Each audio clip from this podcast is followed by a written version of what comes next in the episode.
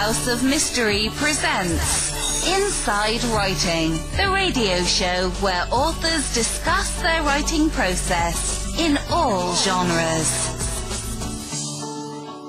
Welcome back into the House of Mystery. I'm Al Warren and Mr. Ben. No, uh, Mr. Who?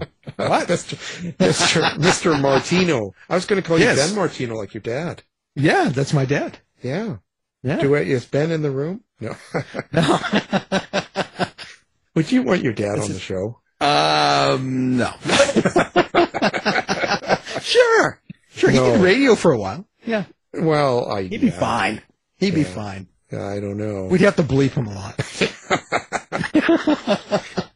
Probably more than a lot. Probably, Yes, you know, yes. crazy. Cra- As crazy as Gwyneth Paltrow. yes. you know, Gwen Gwen. Hope she's listening. Um, no, I'm not going to talk about her. I'm not going to. Not this time. I've had right. enough. Yeah. You know, her ozone, Got enough.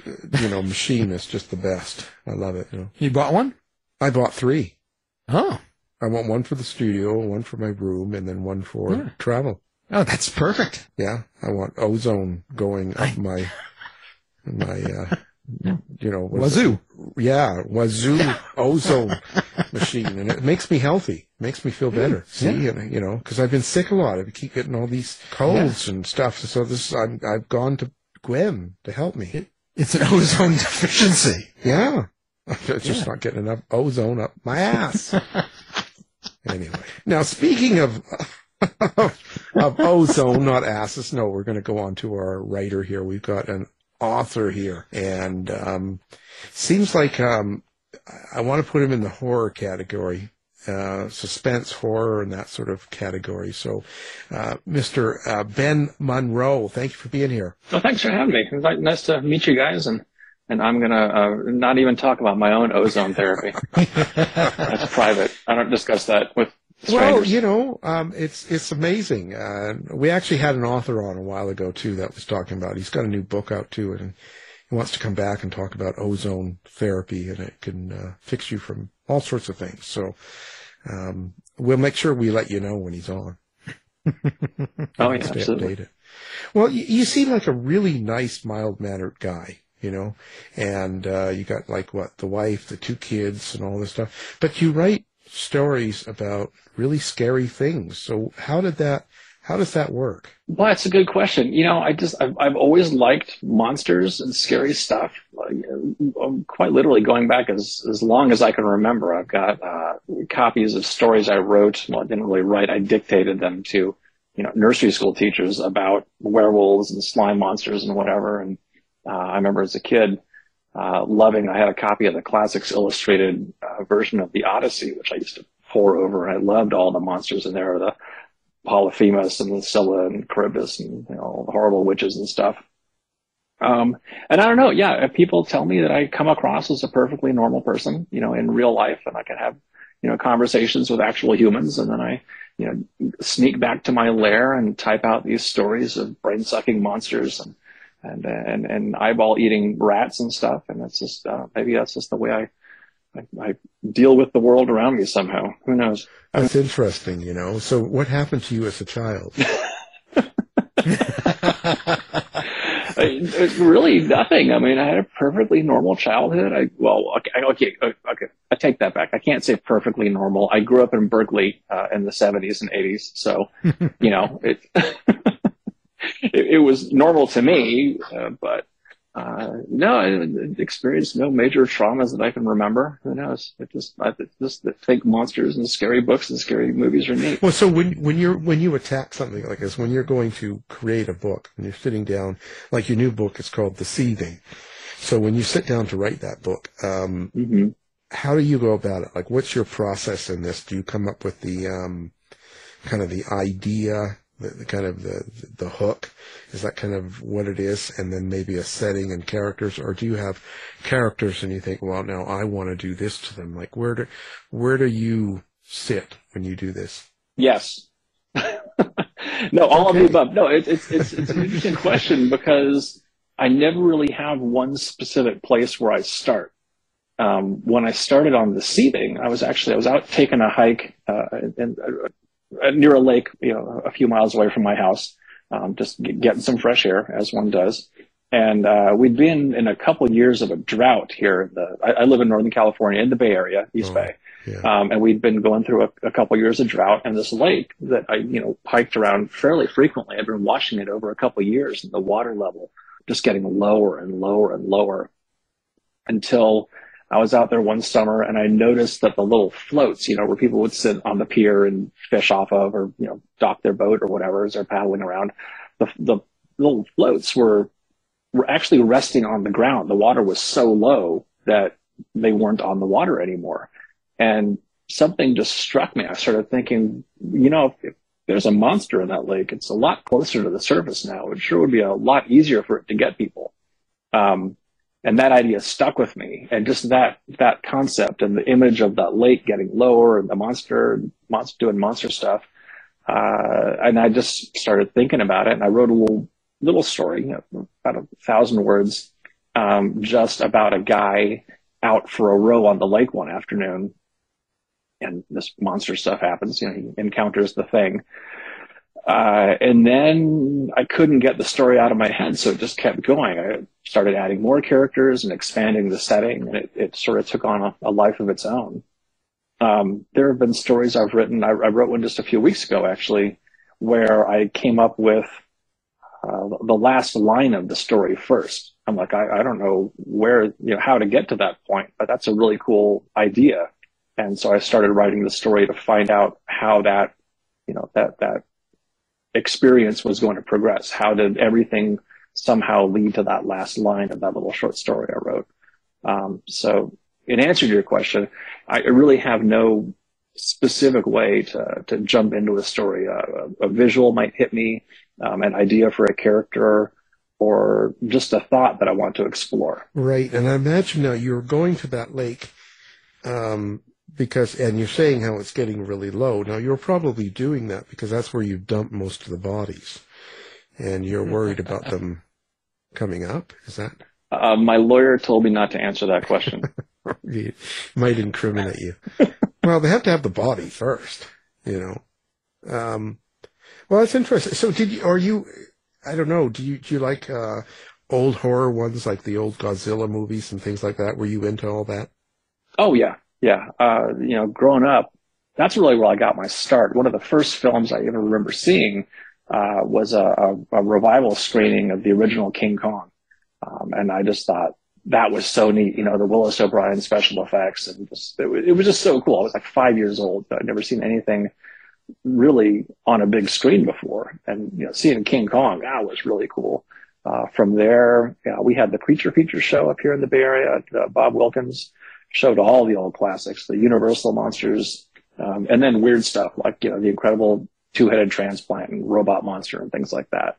Um, and then you know, like I said, I was I was growing up in Berkeley in the 70s and 80s, and the video boom came along, um, and I was able to get my hands on you know legions of stuff that I'd never seen before, uh, as well as more modern films. Um, VHS. And, you know, oh, VHS, VHS. Remember so yeah, some of the those of you listening who don't know VHS, you just Google it and, and they'll explain it to you. These are you know, movies the way we watched them in the 70s and the 80s. And they came on a tape. Dave tape. still does. Dave still does. yes, I do. I have the VCR. There you go. See, somebody has to. You're the one. Right. You're the guy. I'm the guy. um, but yeah, no, I, I, loved all those movies growing up, and of course, yeah, I was reading at the same time. You know, I, I love film as well as fiction. Of course, here I am, you know, writing novels and talking about movies all of a sudden. Um, but yeah, at the same time, you know, I was I was reading, getting into Lovecraft and Barker and King and Anne Rice and all that. It was a, a very horror focused. Uh, I suppose. But what do you think made those movies work? Like, you know, those old, uh, King Kong, Godzilla and all that, because they were really, they were corny as, as hell in a way, but yet they still worked. Why, why do you think that is? Because, you know, the effects are not, they were good for what they were at the time, right? I'm not saying anything disparaging. I'm just, I'm just saying that. Sure. You kind of know, and you kind of know that it's a lot of kind of silliness going on here, right? But, but it still really worked. Why do you think that was? I think in many ways, and okay, so I'm going to sidestep tangent here. In college, I actually was a film major. Uh, I, I, took some creative writing courses as well, but film was really my focus back then. So if, if we're looking at, you know, the RKO studios, RKO, Universal Pictures, all that stuff, you know, we're talking what, 30s, early 40s maybe? You know, film had only been an art form for about 40, 50 years at that point. And so you've got these guys who are kind of this, you know, again, King Kong, Frankenstein, whatever, you know, they're almost the second generation of filmmakers. Uh, and, and, they're super enthusiastic and they're trying stuff. Like I have this crazy idea. What about a, a island and there's a giant gorilla there and he squishes people? Yeah, let's do that. You know, these, these guys, they love movies. Um, and you can really see that, that love of a, a new art form coming through in some of those early films. Yeah, with um, you know, you had mentioned uh, horror writers of of like the 1980s. I was wondering uh, if you were were you more inspired by the quiet horror or uh, the splatterpunks of that time? Oh gosh, you know the splatterpunk. I read a little bit of it. Yeah, I, I Barker kind of noodles around with splatterpunk. Yeah. Um, I don't really know if I'd call him specifically one of the splatterpunks. I know you had uh, Skipp and Spector, those kind of guys. Yes. Um, and I've read a lot of their stuff, and it's it's not really my go-to. You know, if that makes sense. Right. Uh, I, I, actually just read uh, oh, Skipp oh, Light at the End, their vampire story, yes. uh, which was a lot of fun. Um, it is, but it's it's not the kind of thing I think I would ever find myself writing. you know, I I like when I'm writing, I I, I don't I don't want to say my, you know, it's better than Splatterpunk, but I tend to, I tend to feel more comfortable writing you know, the quieter style, the more suspenseful style. Um, and I got squishy parts in my book. You know, there's, there's definitely some parts in the Seething where, you know, jaws are coming unhinged and joints are popping and flesh is being flayed. Uh, but that, that's not my, my go-to. I like to build up anticipation, uh, before the creepy thing really happens. Right. Well, it's, you know, it's it's interesting how um, how you've turned into a writer. Did you know you were always going to be doing this? Is this something that you planned to be doing um, when you were young? Like, were you kind of that guy that was writing stories at, you know, age six, and then just it just kept on going? You know, maybe in some ways, I, I think I've always considered myself a storyteller. Um, you know, I, I, played around with fiction as a kid. I, I played an awful lot of, you know, role playing games, uh, you know, Dungeons and Dragons sort of stuff. And I was primarily the game master. You know, if you're familiar with these terms, I was the one coming up with the ideas for the stories, presenting them to my friends, you know, and then I would, you know, I was, like I said, writing, know, writing fiction here and there. I wrote some stuff for, for classes and things. Um, and then, you know, when I went to college, I said I was a, a film major. I was getting into movies. Uh, and you know, I, I, focused on on screenwriting and directing in college, um, and played around a little with that. And then you know, life intervened, and I I did other stuff. I found regular work, um, but always kind of kept wanting to come back to to writing. And so I had the opportunity come up a couple years ago to to really start delving into fiction, uh, and I I jumped at it, and it seems to have gone pretty well since then. I really enjoyed it. Nothing else. Well, what makes what makes a good horror book for you? Like how do how do you um, what's your criteria? That's the best thing. My criteria, my favorite kind of horror story, and, and more so in the novel size stories than a short story, because you can only go so far with a short story. Uh, and it's funny, maybe this is out of left field a little bit. Um, I like stories with believable characters in fairly believable situations and then things go off the rails. Um, you know, I, I often use uh, my favorite example of that is, is Stephen King's Pet Sematary, where you've got you know a family that's just moved into a new town. The dad has an understandable job. You know, he's a doctor, uh, and you know the mom's doing mom stuff at the house, and things are progressing and just kind of strange, but, but in, in, in regular ways. Uh, and then these horrible things start to happen to the family uh, you know, the, the, the, ghosts show up and the zombies start wandering around and, and, doing bad ghost and zombie stuff. And I love that. Um, so for me, yeah, I, I, love stories about regular people that I can kind of sympathize with when then stuff starts to happen. And, you know, layered onto that, I like to, I, I really enjoy slow burn kind of horror. Um, I often call it what, what I call it like the hot sauce or the chili pepper horror, you know, where you, you eat something spicy and then that first bite is like, whoa, hey, that's, that's kind of, that's intense. And the more you eat, you know, or the more you read or the more you watch, it just keeps getting worse and worse and building and building and building until you just can't take it anymore. Until you're on the toilet.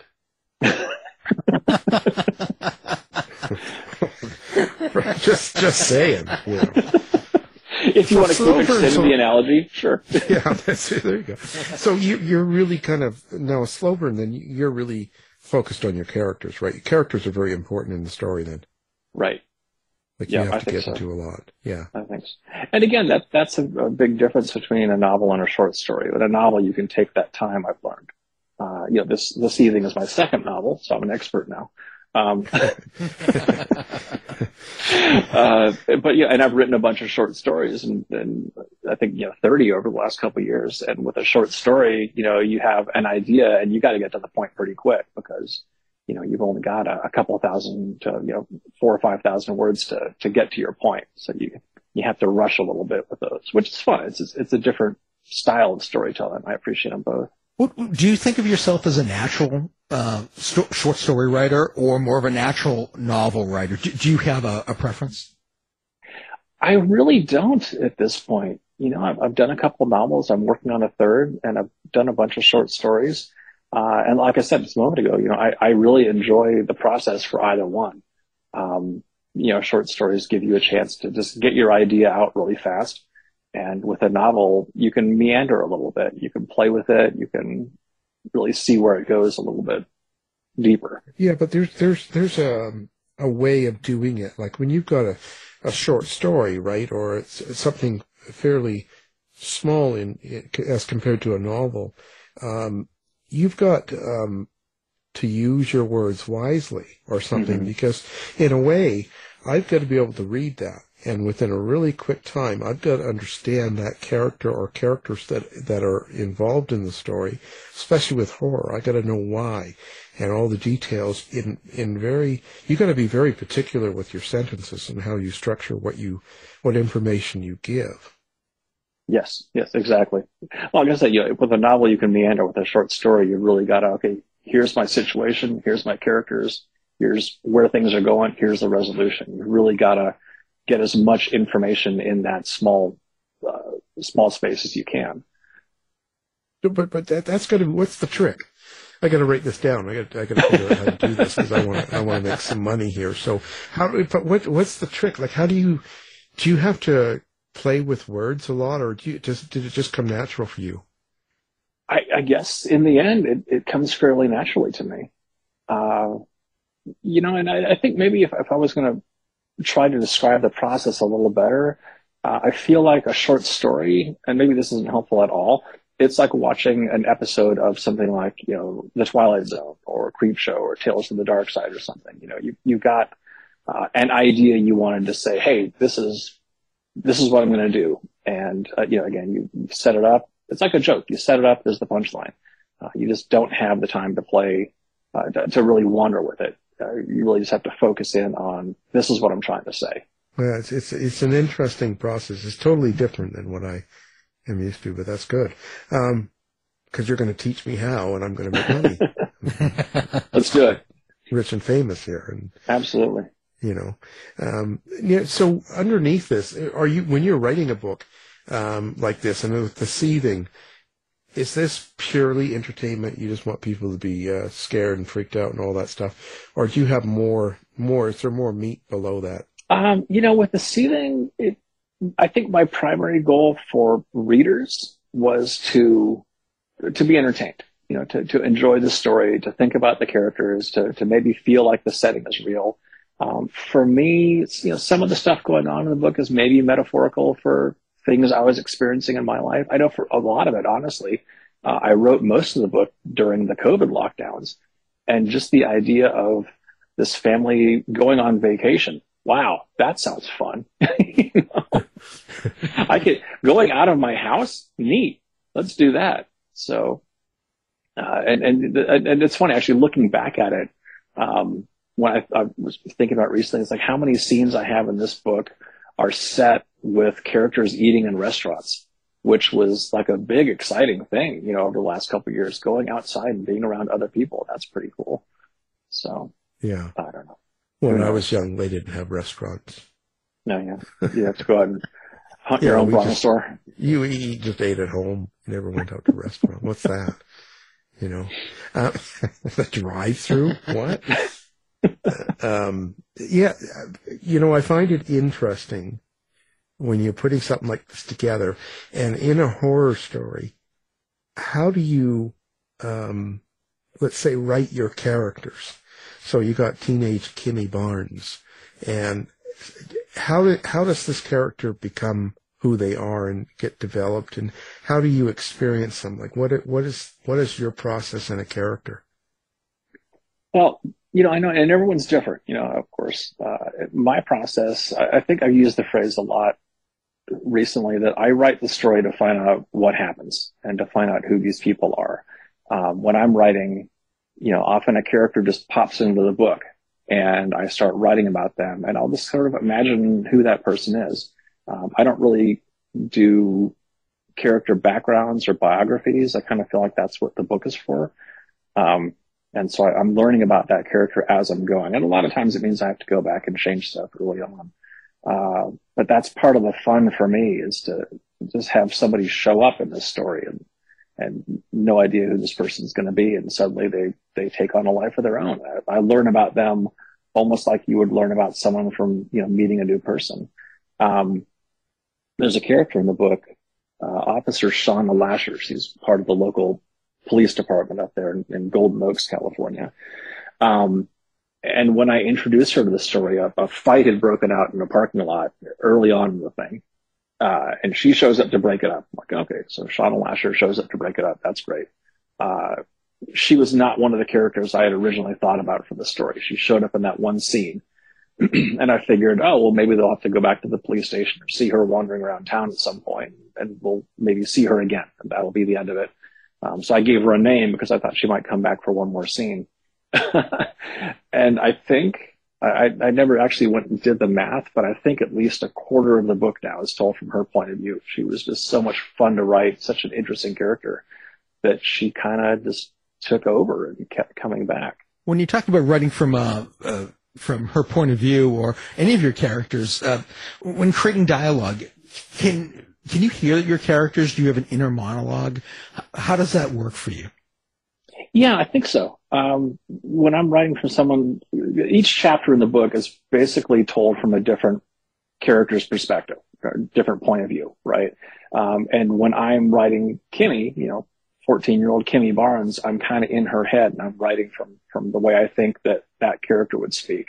Uh, and every character is the same way. When I was writing Lasher, I had a real sense of who she was when I was writing her chapters and her dialogue. Um, and I don't know, you know, I, I, probably have some kind of internal monologue. I don't know if I can specifically hear them in my head. Uh, but I, I, do seem to have a pretty good sense of who each character is as I'm writing. And each character definitely, you know, has, in my opinion, uh, a very different personality. So you hear hear these characters and see them and all that stuff. Does this happen when you're driving too? you know, I, I do tend to. Well, you joke, but you know, when I'm out driving around or or doing stuff, I definitely am thinking about the uh, the, the, the project I'm working on, whatever that happens to be. Uh, you know, it's it's. I, I read somewhere, it's something about like the synapses in your brain when you're experiencing different visual stimulus, right?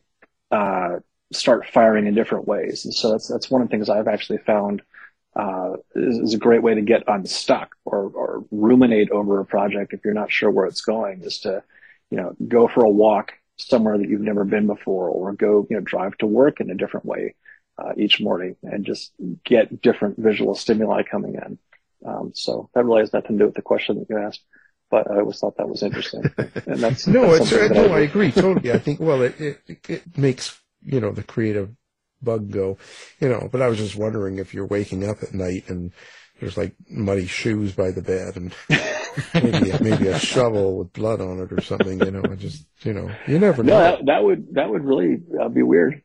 Yeah, well, that's what, you know. Let's, let's start talking about that. You know, it's okay. um, so you don't get to choose. So the characters just come to you, and you don't get to choose them. They just sort of happen.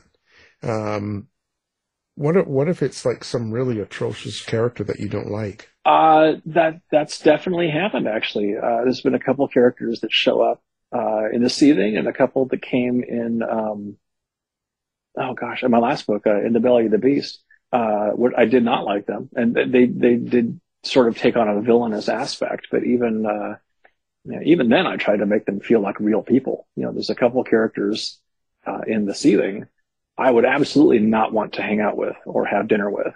Uh, they're not the villains of the book. They're just not great people. Uh, the, the villain of the book is, you know, a slimy lake thing. Um, and, and the, the characters I'm thinking of, the McEwen brothers, if you ever, if you've read the book, if you read the book, or anybody listening reads the book, the McEwens are two characters that I really did not like. Uh, but I enjoyed writing them. I, right. I, thought they were they were still interesting people to write about and get into their heads a little bit. Even if I would not want to invite them over for dinner. No, you wouldn't want to sleep with them. Absolutely not. well, oh, maybe I don't know. Sometimes we sleep with people we don't like. Um, but it's kind of interesting that you say that. I mean, because I wonder how much of real life gets into your into your books as in like real people. Like they always say that an author is and part of you is in every single one of these characters, you know, some of you. There's, you know, and that sometimes you write a character that's a lot like you yours is, is almost you in a way. And, and, um, so do you, and on the same token, are you putting in people that you think are awful that you know, or people you don't like, or people in the world that are someone you might not. Do you do you sort of put those in in the book as well? Do you use real life characters to kind of influence you? I don't think I have. In, in fact, I'm, I'm thinking about some characters I've written about. I've never done the thing of I I hate a person and so I put him in my story and kill him. You know, that's oh. who cares. Who cares? Move on. Well, you make him find suffer. some find some better way to, to spend your energy. Um, but I'm sure that there are characters in all my stories who are, you know, inspired by aspects of people I've met throughout my life, just as, you know, the, the settings of my story, even though, uh, you know, the, the setting of the book, The Seething, uh, Golden Oaks, California, on the shores of Oro Lake up there in the Sierra Nevadas, is a complete fabrication. You know, it doesn't exist. Never been there. You can't go there. Even the highway exits, I, I, I described very well in the book, I think, how to get there with street signs and highway signs and everything, and all of it's completely made up. Uh, but it's definitely based on, you know, inspired by elements of places I've visited. Uh, the towns of Lockeford and Jackson, California, uh, definitely uh, appear in, in, shadowy form in uh, the town of Golden Oaks, and, and I think the characters are very much the same way, even if they're not specifically inspired by a person I've met. You know, there's elements of somebody's personality here, somebody's physical characteristics there. Uh, you know, it, it, it's all, I, know, I guess part of the writer's brain, you, you absorb things and it all comes bubbling out somewhere else. Well, you said some of your characters just, uh, just show up for you.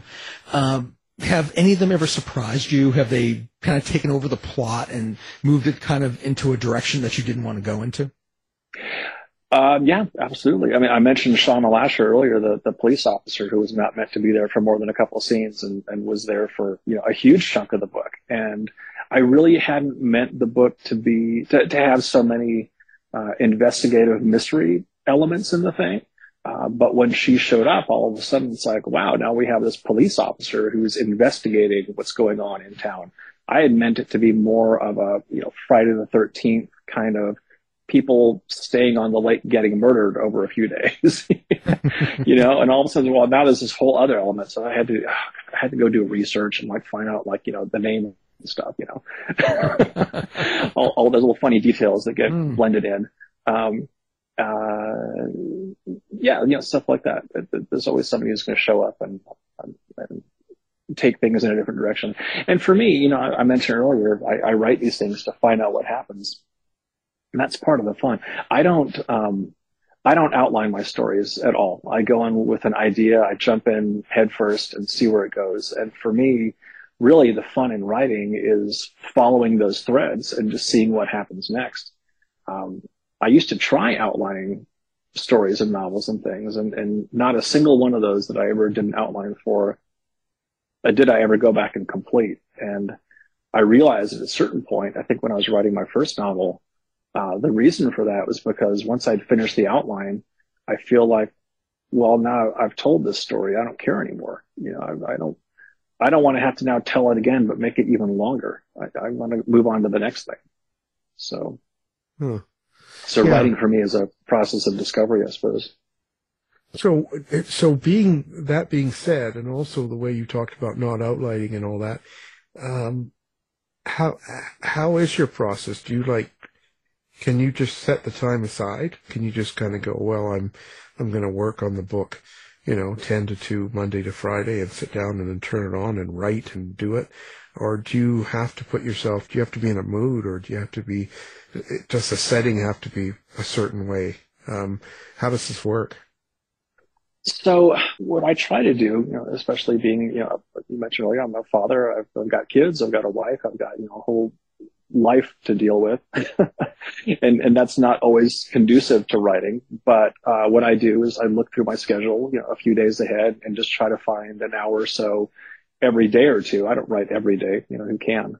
Um, and I just, I try to break out chunks of time. I've got an hour this evening. I've got an hour, you know, Friday morning or something, uh, and just sit down and do it. I, I don't really think that waiting until you're inspired is a great way to actually get any work done. I think setting aside time and saying, I'm, I'm going to work right now. You know, right now is writing time. Uh, uh, I think was Steven Pressfield, uh, in his book, The, The War of Art calls that button chair time. He says, just sit down and do it. Stop screwing around. Stop waiting until you're inspired. Just sit down, start writing. Uh, even if you delete part of what you're, you know, what you start with, just start typing away and see where it goes. Yeah, but I've got to have my bath and have my uh, martini and and do my nails, and I have to be in the right place. My mind isn't there if I'm not. Well, and if that works for you, and that's something else I've, I've, I've thought a lot about. In fact, uh, over the last couple of years, um, About doing your nails, or about doing my nails. Yeah, I'm, I'm thinking of, of getting a, a French manicure after Oh. after we talk here. Um, no, after over the last couple of years, you know, my kids are in high school, and I've gotten to know uh, their English teachers and the people at their library, and I've I've gone to their school uh, during uh, what's it November for National Novel Writing Month, uh, and I've I've met with groups of kids at the library who are doing the National Novel Writing Month thing together and, uh, and, and talk to them. Just, you know, what are you guys working on? And we talk about the writing process. And, and one of the things I really kind of push for them was to, to tell them like, you know, whatever works for you, do it. You know, read all the writing books you want, read all the advice articles and, and everything that comes to mind, but, or that comes across your radar, but figure out what process works for you. And if you're the kind of writer that has to stare off into space for two hours and then you can burst out a flurry of a thousand words in 15 minutes, great. If, if that works for you, do it. If you're the kind of person who says, I need to sit down for an hour and just start writing and see where it goes, do that. Everyone's got a different process. And, and I think that's part of the, the thing that every writer needs to figure out for themselves is what is the process that works for you? You know, don't take everyone else's advice, even my advice. figure out what works for you and, and do that. well, yeah. I wish my teachers would say that. Just daydream for a couple hours. Don't worry about it. you know. Now, I, I see you've written a lot of books and stuff like that. Do you have a, a, a favorite or sort of one story here that you've written that um, sticks with you even now, like it right through time? Uh, I'm, I'm looking at my, my shelf here of stories. I actually, I wrote one, I guess about a year or so ago. Uh, it finally came out this last summer, which I love. It's called The Patchwork Man. Uh, and you can find it in, uh, Blood in the Soil, Terror on the Wind, which is a collection of, of horror westerns. Uh, it was put out by, by Brigid's Gate Press last summer. Uh, and The Patchwork Man, again, it was another one of those things where my, my brain made a bunch of really weird connections and I suddenly was thinking about uh, at the end of Mary Shelley's Frankenstein, when the monster is set adrift on an ice floe in the Bering Strait or whatever, and he floats away, and, and Dr. Frankenstein yells at him, and, and that's the last we see of the monster. And like, I started thinking, but you know, based on the timing, the monster could totally have just walked down through Canada, right? Ended up in the middle of America in, in the early to middle 1800s. And you could have a Frankenstein Western. Wouldn't that be cool? and and I wrote it. It's it's a pretty simple story, but it was just it was fun to write that character. You know, I've, I've always loved the Frankenstein monster ever since I probably saw the, the Boris Karloff James Whale Frankenstein when I was I don't know seven or eight years old or something. Um, and just the idea of, of a Frankenstein cowboy was a lot of fun to write. Well, yeah, you know, and Frankenstein Cowboy's Bride. Yeah. Wait, wait till you meet her. so when you're doing all these, I just, I just thought, and you got a title, Attack of the 80s? Attack from the 80s? Yeah, that was, that's, that's another short story collection. And I've got a story in there, uh, The Devil in the Details, which is about a guy who runs across a, a so they're all short stories set in the 80s. Um, and mine was one of them, you know, hence Attack from the 80s. Uh, and I was riffing on the Satanic Panic, which was a, a big topic of conversation back then. And so I've got a guy who, who runs afoul of a cult of Satan worshippers living in the Hollywood Hills. And that was a lot of fun. You have Geraldo Rivera in there. oh yeah. You know, it was really actually weird. I was thinking about the 80s and I, so I put in characters that do weird stuff like smoke cigarettes and, um, and have pocket address books and stuff like that because the 80s were like a whole whole different time back then. uh, don't I know it? you know, I was I was young and wild, but uh, things have changed. Someone's never read any of your books. Someone doesn't know who you are. What would you suggest they read to get uh, the real feel for who you are? That's a good question. Yeah, I, I, I'd I'd say let's go with The Seething. You know, it's my newest piece. I just came out a, a week or so ago at this point as when I'm talking to you. Um, I really think it's probably the best thing I've written yet. It's, it's, you know, my second novel. Uh, and I, I, think I learned a lot uh, during my first one and, and writing all those short stories. I definitely learned a lot writing The Seething and I, I really had a good time writing it.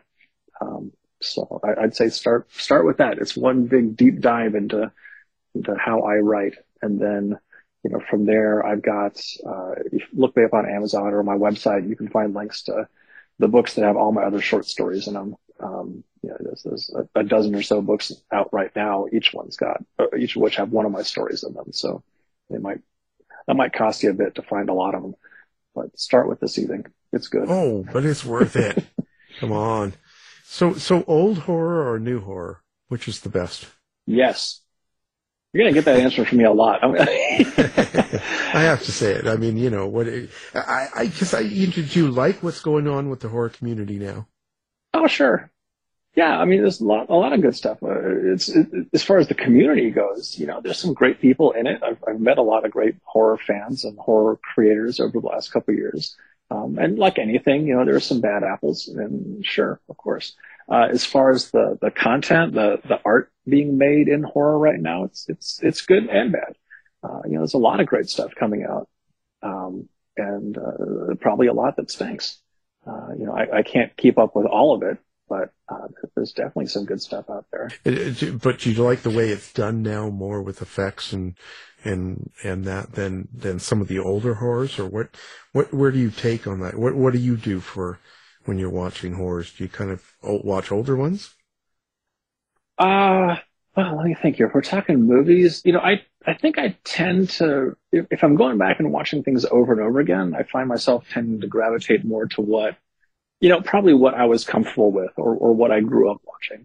Um, and that could be anything from, you know, old black and whites to 80s slashers to 80s, you know, creature features.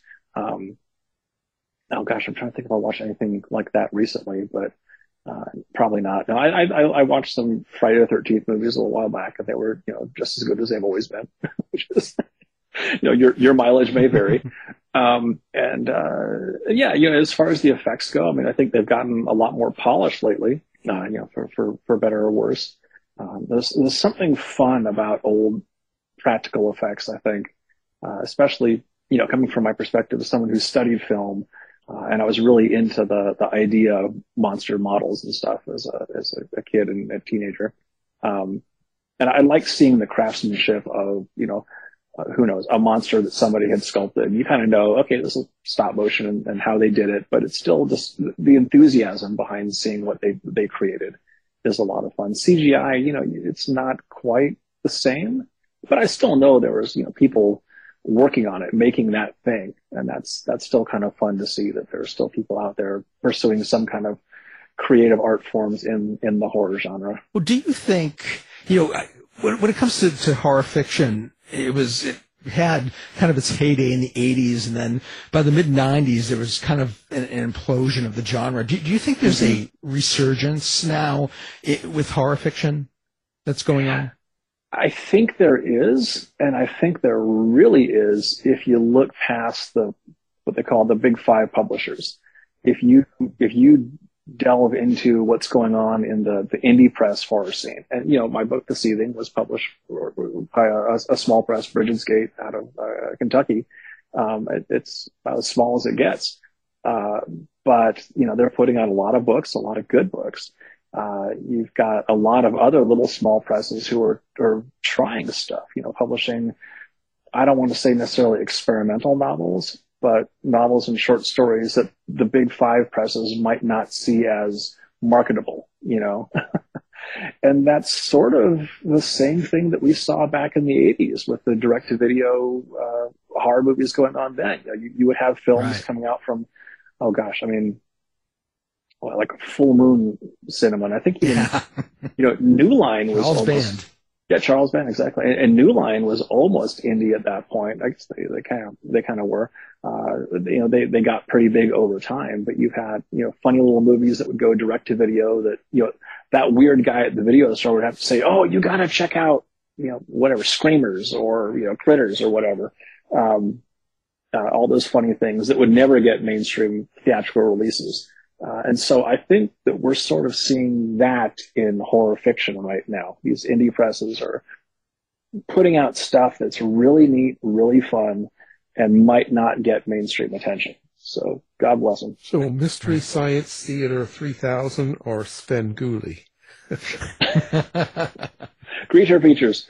Uh, I, I, we did get some Svengoolie up here. I, I, think we actually had Son of Svengoolie. That was the Saturday afternoon oh. show uh, we, we, had here on, on channel channel two or channel 44. I can't remember uh, in the Bay Area.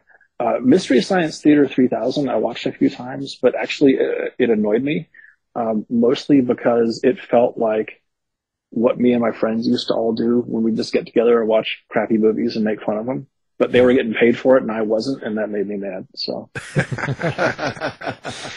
yeah, so he could do your own version now. We can see you coming up now. Exactly. Yeah. You know. Well, so Ben, um, are you big on social media, websites, uh, Tinder, Grindr? Like, where do, where do people find Ben Monroe? like, where is it they go to find you? Uh, the the one stop shopping is benmonroe.com. That's my website. Uh, as far as social media goes, I'm pretty much mostly active on Twitter. Uh, I've, I've, got a Facebook account, but I really mostly use that for friends, family, and colleagues. Um, I don't post a lot of public stuff there, but you can find me on Twitter uh, at underscore Ben Monroe underscore. And you can find a link to that from my website, benmonroe.com, which is probably the, the fastest way to go. Okay. Well, of course, we'll have that up on our website, uh, you know, so people can find you with one click. It's all easy to do and we really appreciate it. We'll have your new book up as well. The book is called The Seething, and our guest is the author, Ben Monroe. Thank you for being here. Well, Alan, David, thanks for having me. It was really, really nice to meet you, and I really had a good time talking to you. Thanks, Ben. You've been listening to the House of Mystery radio show. To find out more about our guests, hosts, or shows, go to www.houseofmystery.com. Show's over for now. Was it as good for you as it was for me? Yeah. good night. This has been a production of Something Weird Media. I'll be back.